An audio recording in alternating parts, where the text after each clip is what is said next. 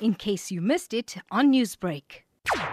I Love Verulam, the brand, is on uh, Instagram and Facebook and Twitter. The brand is essentially to provide a uh, sense of online community for people who live in Verulam and those who have lived in Verulam previously or have an interest in the community. Although people may be very much interested in browsing through a newspaper, people also want news and information and content wherever they are. And by doing it on social media or doing it online or digitally, we are providing an avenue for people to, to uh, whenever they want, just to, at the touch of a button, to access this information.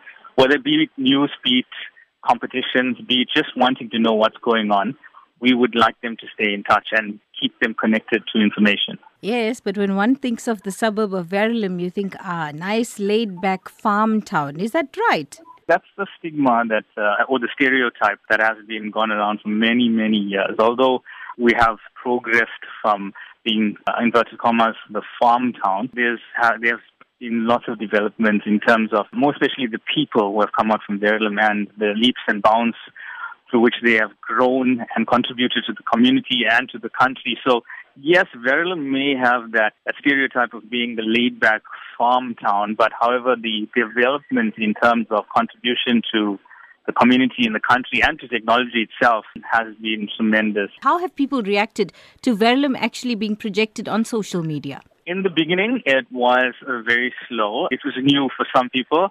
However, it's developed and grown quite tremendously. There have been lots of responses, especially from people living abroad or they're not living in Verulam anymore. Uh, specifically because for them it's uh, either a trip down memory lane, looking back at, at images or stories that uh, that they can remember, or just sharing a comment or two, and also uh, just keeping an ear to the ground of what's happening in in in Verulam.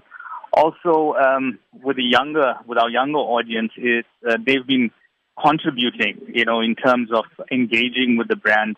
Newsbreak, Lotus FM, powered by SABC News.